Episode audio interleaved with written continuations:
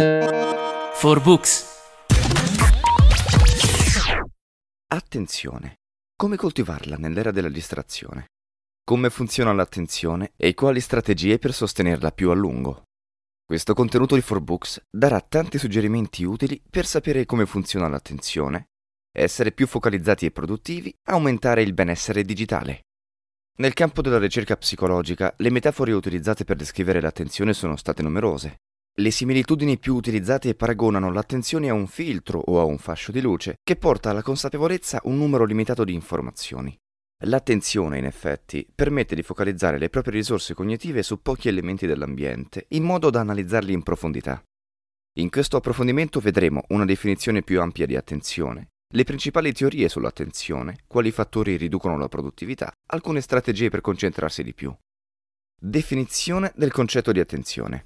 Stare attenti significa focalizzare le risorse mentali su informazioni specifiche. Dato che le nostre risorse attentive sono limitate, per scegliere quali informazioni elaborare, il nostro cervello deve compiere un processo di selezione dei dati più importanti in un particolare momento.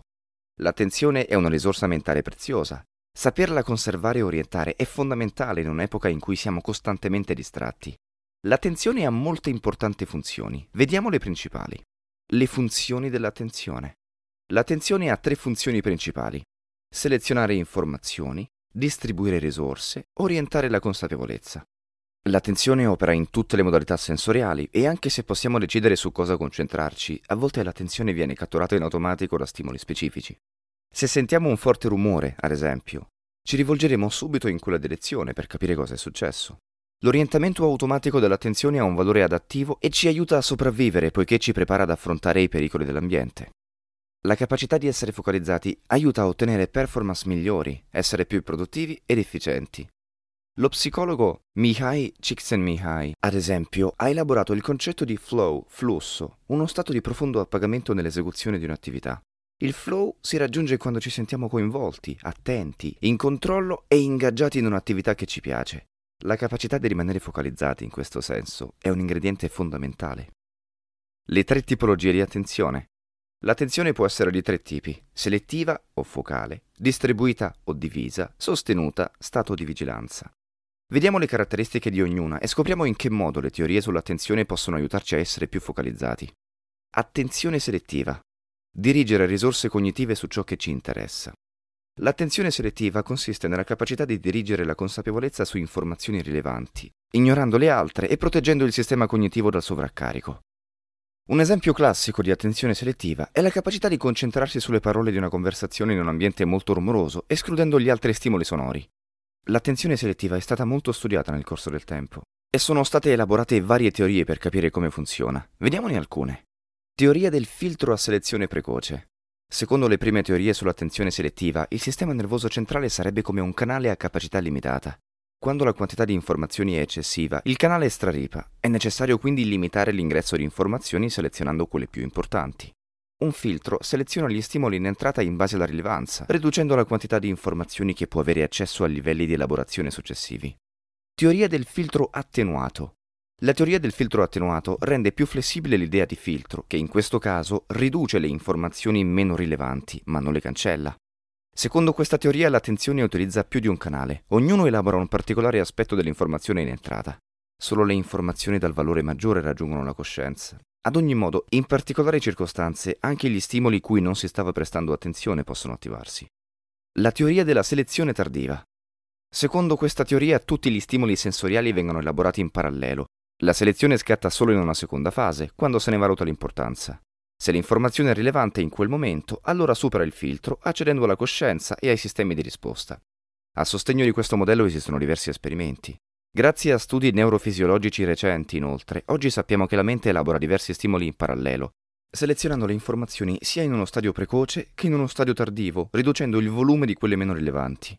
Per capire questo concetto, si pensi a questo esempio. È più facile studiare in un ambiente tranquillo che in uno spazio molto rumoroso in cui le persone parlano tra loro a voce alta. Attenzione divisa. Quante cose possiamo fare in un solo momento? Svolgere più compiti a volte risulta semplice, ad esempio camminare e telefonare. Altre volte invece è più complesso, ad esempio masticare e parlare. Il tema del multitasking è molto discusso.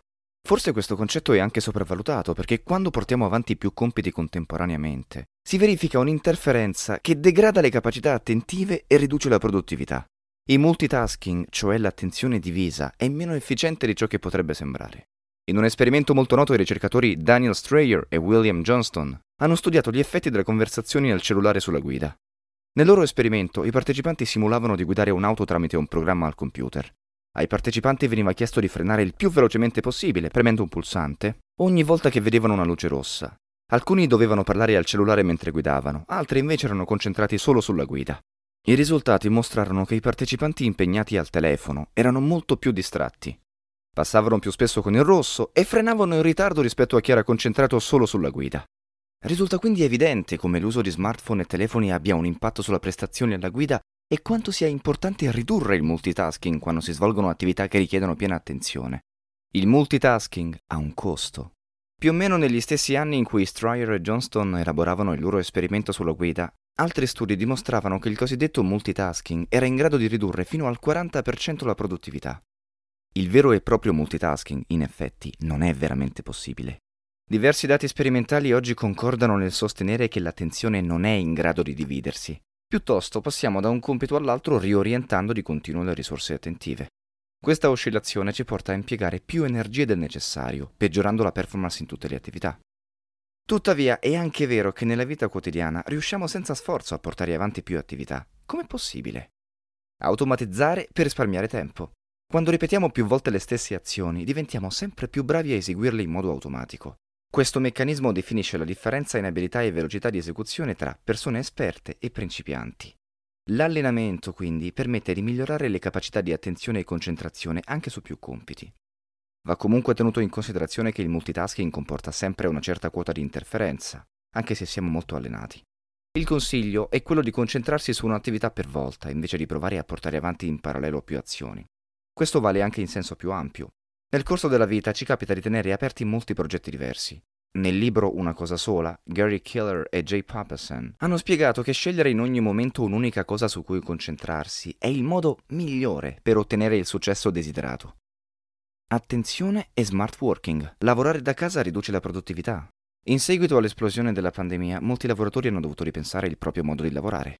Se da un lato lo smart working, ovvero il lavoro da casa, ha permesso di portare avanti le attività lavorative in sicurezza, dall'altro ha avuto un impatto notevole sul benessere psicologico e lo stress delle persone. Lavorare da casa può voler dire avere a che fare con una quantità di distrazioni maggiori. Un sondaggio del magazine specializzato in salute digitale Thrive Global ha rilevato che a maggio 2020 il 75% dei lavoratori si sentivano più stressati e meno produttivi a causa dello smart working. In Italia un sondaggio del LinkedIn ha rilevato che i lavoratori si sentivano più in ansia, meno concentrati e meno produttivi durante il giorno a causa dello stress legato al lavoro da casa.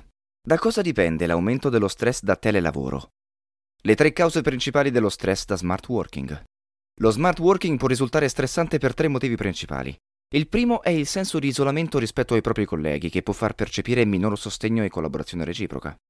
La seconda causa è la difficoltà nel diversificare gli ambienti. Chi lavora da casa spesso perde di vista i confini tra la realtà lavorativa e quella familiare. Inoltre, lavorare dalla camera da letto o dal salotto, magari con bambini piccoli, porta a perdere la concentrazione con estrema facilità.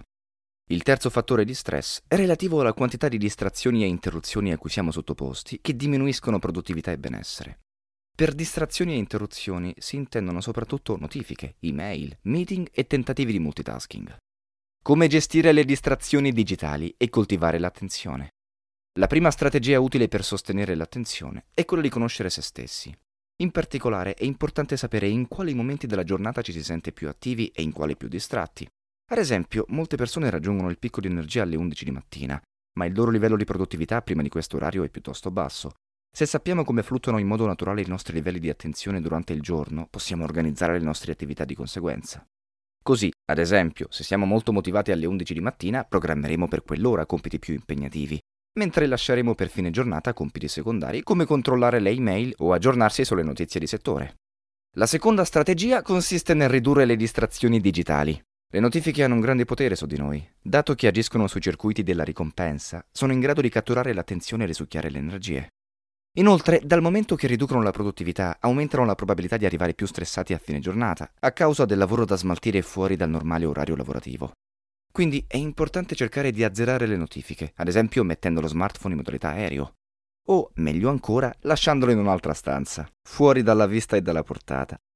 Un'altra opzione è quella di impostare un timer sul telefono che ci permetta di monitorare l'utilizzo di un'applicazione e che ne impedisca l'accesso superato un certo limite. Eliminare il multitasking. Come accennavamo nei paragrafi precedenti, il multitasking in realtà consiste nel passare di continuo da un compito all'altro, riadattando rapidamente l'attenzione. Questo passaggio riduce la produttività perché provoca un accumulo di microdistrazioni. Un'alternativa migliore al multitasking è incanalare l'attenzione in porzioni di tempo limitate, ad esempio 25 minuti, concedendosi poi una breve pausa di distrazione o recupero. Il focus su un compito permette di essere più centrati, efficienti e precisi. Questo modo di lavorare si chiama deep work, che vuol dire appunto lavoro profondo.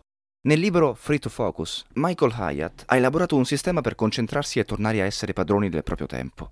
Stabilire qualche pausa. Di solito riusciamo a concentrarci a fondo solo per un tempo limitato. È bene quindi lasciare al cervello la possibilità di respirare e svagarsi, in modo che sia poi meno attratto dagli stimoli distraenti. Creare rituali. Soprattutto per chi lavora da casa, può essere importante stabilire rituali che definiscono quando inizia e quando finisce la giornata. Alcuni ricercatori hanno proposto che pur adottando il telelavoro potrebbe essere utile prepararsi come se si stesse andando in ufficio. Quindi, ad esempio, se prima passavamo mezz'ora sui mezzi pubblici, dovremmo camminare mezz'ora e poi rientrare a casa per lavorare.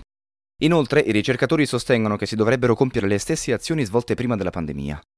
Se nel tragitto ascoltavamo un podcast, faremo lo stesso durante la passeggiata intorno all'isolato. Ciò permette al cervello di capire quando è il momento di concentrarsi. Per concludere, stare attenti e riuscire a essere focalizzati su un compito sono abilità complesse. Si tratta di processi cognitivi articolati che vanno coltivati ed esercitati nel tempo. Ognuno di noi ha l'opportunità di essere più efficiente e guadagnare tempo. Sapere come funziona l'attenzione può essere il primo passo per lavorare meglio ed essere più produttivi.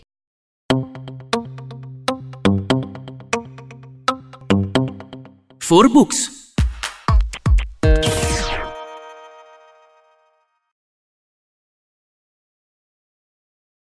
Contenuto che hai appena ascoltato è tratto da 4Books. Scarica l'app 4Books per iOS o Android e inizia a migliorare te stesso in soli 20 minuti al giorno.